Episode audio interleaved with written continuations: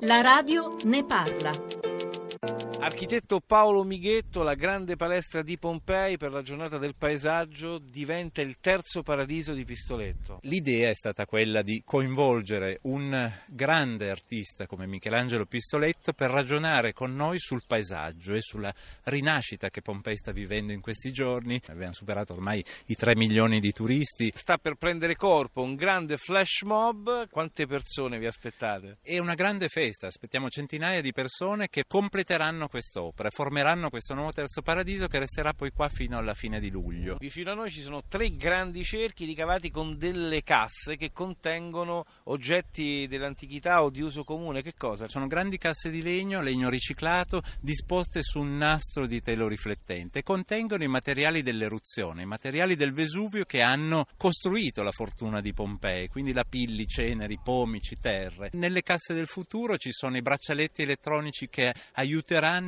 i eh, turisti ipovedenti a percorrere tutto il sito come già adesso possono Perché fare. qui siamo proprio all'inizio del percorso di Pompei per tutti. Senza barriere, sono tre chilometri di percorso dedicato proprio a tutte le persone, le famiglie con i passeggini, tutti devono poter vedere Pompei. E dal 2015 in poi sono diversi gli spazi di grande rilievo che sono stati recuperati nel sito archeologico. Con Mattia Bondon andiamo alla scoperta di alcuni di questi. Qui ci troviamo a due passi dalla casa di Giulia Felice che contiene al suo interno la prima spa della storia e siamo di fronte a un vigneto, un vigneto che c'era già ai tempi dell'antica Pompei. Sì, eh, duemila anni fa e questo è uno dei eh, giardini dove durante le giornate di feste, quando si creavano questi ludi gladiatori qui proprio di fronte all'anfiteatro, era utilizzato anche per vendere il vino perché all'interno abbiamo trovato due triclinia dove questi clienti si potevano sdraiare. Malgrado sia un giorno feriale, tanti visitatori anche oggi. Sì, già l'afflusso è notevole anche di famiglie e di questi gruppi. Scolaresche, turisti che approfittano delle prime giornate di sole autentico dell'anno per visitare Pompei con il suo carico di mito, di fascino e di paesaggio.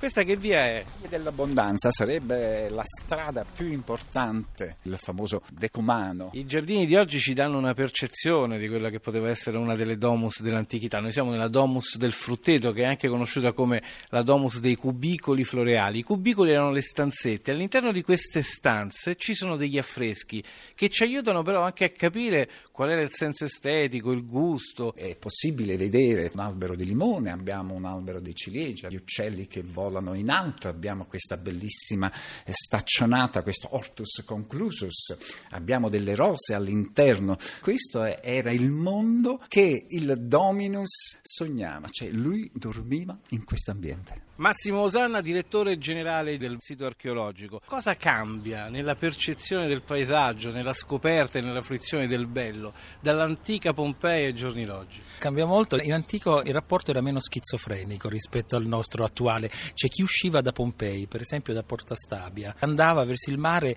con un paesaggio costiero e palustre con vegetazione. Tutto questo è completamente perduto. Oggi lo sforzo che bisogna fare adesso è proprio quello di cercare di ricucire un po' il rapporto, il dentro e il fuori. All'interno del paesaggio lo stiamo ripristinando con occhio scientifico come era nell'antico. Cioè ci sono dei posti a Pompei adesso dove si può passeggiare attraverso i viali che erano identici a quelli antichi e le piante, i melograni, i mandorli. Non c'era casa, anche la più povera, che non aveva un giardino.